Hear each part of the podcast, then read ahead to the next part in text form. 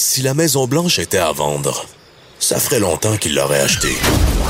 Vous écoutez Que Dieu bénisse l'Amérique. avec Vincent Dessureau.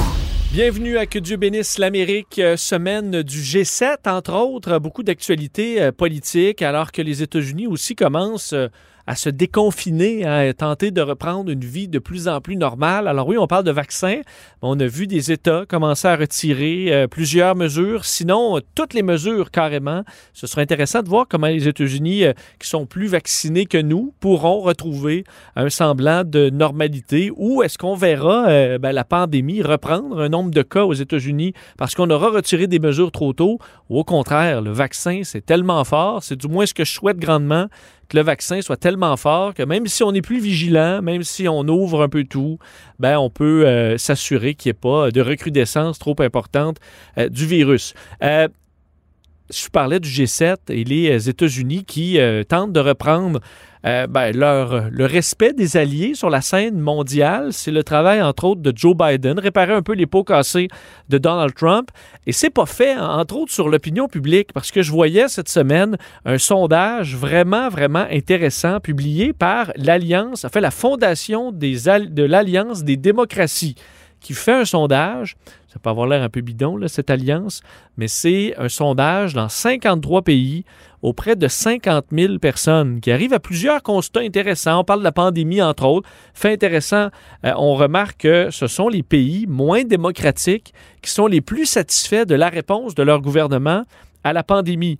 Euh, dans les pays moins démocratiques, le 70% euh, des gens euh, au printemps euh, trouvaient que leur gouvernement faisait un bon travail. Ça a descendu un peu euh, dans les derniers mois à 65% euh, mais dans les pays démocratiques, on atteint là, 51% c'est euh, beaucoup, beaucoup plus bas. Donc, probablement parce qu'on n'est pas habitué de se faire gérer comme ça, de se faire enlever nos libertés, ben, les pays démocratiques, dans la population, ça passe moins bien la gestion de la pandémie. Mais ce que j'ai trouvé vraiment le plus intéressant, c'est la perception des gens sur les États-Unis à la question quel est le pays qui représente le plus grand danger pour la démocratie? Ben, le pays qui ressort numéro un, c'est les États-Unis. Alors que c'est pas supposé être ça, là. C'est supposé être la Chine, c'est supposé être la Russie, c'est supposé être l'Arabie Saoudite, mais c'est les États-Unis qui ressortent premiers. Alors que si on écoute les, euh, bon, les grands euh, speeches, les grands discours aux États-Unis, on va toujours parler que les États-Unis sont hein, le beacon of democracy, un phare dans la nuit pour indiquer aux autres démocraties le chemin à suivre.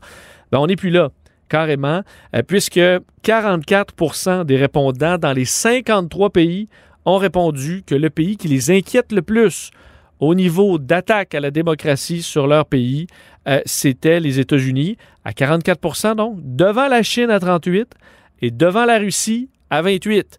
Euh, Il faut comprendre aussi la tendance euh, empire. Il y a eu un bond euh, très important des gens qui voient les États-Unis comme une menace, alors que, on s'entend, euh, ça devrait, pour moi en tout cas, j'aurais voté pour la Chine bien avant, mais ça montre la perception et le dommage qu'a fait Donald Trump à cette perception dans le monde qui ne s'est pas réglée dès l'arrivée de Joe Biden. Il y aura du travail à faire. Également, toujours sur la démocratie, qui est un mot qu'on entend souvent dans les discours américains, 81% des euh, répondants de tous les pays disent que c'est bon. Il faut avoir une démocratie. Alors, la démocratie qui a encore la cote, mais, fait intéressant, même dans les pays démocratiques, euh, du moins selon sur papier, lorsqu'on demande aux gens, euh, êtes-vous dans une démocratie vous-même? Il y a seulement la moitié, 53% des gens qui disent oui, oui, je suis dans une démocratie. Alors les autres crient visiblement à la dictature. Et dans ce qui est les plus dangereux pour notre démocratie, parce qu'évidemment, il y a des raisons, euh, les big tech, les grandes compagnies technologiques, c'est ce qui ressort euh, deuxième après les inégalités économiques qui menacent la démocratie. C'est ce qu'on retrouve dans ce sondage que j'ai trouvé quand même assez révélateur. Il y aura du chemin à faire pour M. Biden.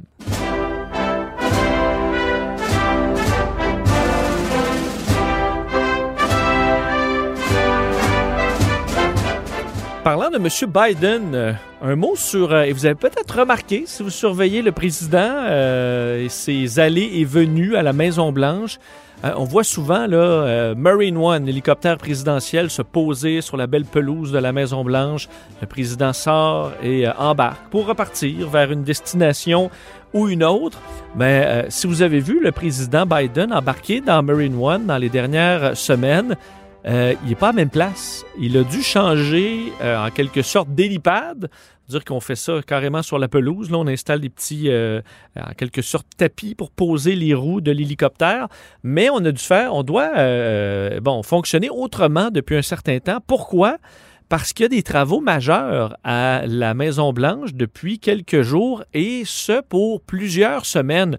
C'est qu'on est en train de renouveler euh, des équipements de sécurité, vraiment antiterroristes, anti-intrusion, euh, qui étaient dus depuis plusieurs années euh, qui avait été d'ailleurs, et on s'est entendu avec l'administration Trump sur ces travaux-là, mais Trump et Melania, ne voulant pas être dérangés par le bruit, auraient tout simplement ben, dit, garde, vous ferez ça, les travaux, là, euh, à mon euh, successeur. Ben, le successeur, c'est Joe Biden. Alors, c'est lui qui est pogné avec les travaux. On fait en quelque sorte un grand trou là, très profond autour d'une bonne section de la Maison-Blanche pour y placer des canaux, des tuyaux avec toutes sortes d'équipements euh, technologiques pour protéger la Maison-Blanche des menaces euh, qui euh, planent contre elle. Alors évidemment, qui sont dans certains cas identifiés, d'autres non. Ce que ça fait, c'est que pour présentement, les Secret Service qui doivent s'assurer de la sécurité de la famille présidentielle, c'est vraiment compliqué. On parle euh, dans une entrevue très intéressante donnée à CNN d'un mot, de mot de tête pour essayer de gérer ça entre autres par rapport à l'hélicoptère présidentiel dont je vous parlais. Il faut aller poser l'hélicoptère à l'ellipse qui est un peu plus loin en fait, euh, loin au point où le président a besoin pour se rendre d'utiliser le, euh, convoi. Alors, il doit, alors normalement, il fait juste quelques pas pour embarquer dans son hélicoptère. Là, on est obligé de sortir le motorcade, le convoi, le président embarque, fait, euh, bon, on embarque pour quelques secondes à peine, deux minutes au maximum, pour se rendre à l'hélicoptère. Ça complique quand même un peu le tout, surtout que sur le terrain, on retrouve aussi des, euh, des parcs, des jardins, le terrain de tennis et compagnie. Euh, des endroits où ben, on est actif, des endroits où normalement il y a des réceptions, où on va recevoir la presse, et ben, tout ça présentement ne peut être utilisé. Alors ça rend tout ça bien plus complexe euh, que la vie en temps normal. Il faut dire que euh, bon, Biden n'est pas le premier à avoir des travaux. Je vous avais parlé des travaux sous Barack Obama, importants, entre autres sur les euh, bunkers euh, de la Maison-Blanche. Ça avait gardé la Maison-Blanche en chantier pendant un bon moment. Mais là, on est de retour pour plusieurs semaines et c'est une compagnie qui s'appelle Whiting Turner qui travaille avec euh, le gouvernement américain pour euh, bon, installer ces équipements-là.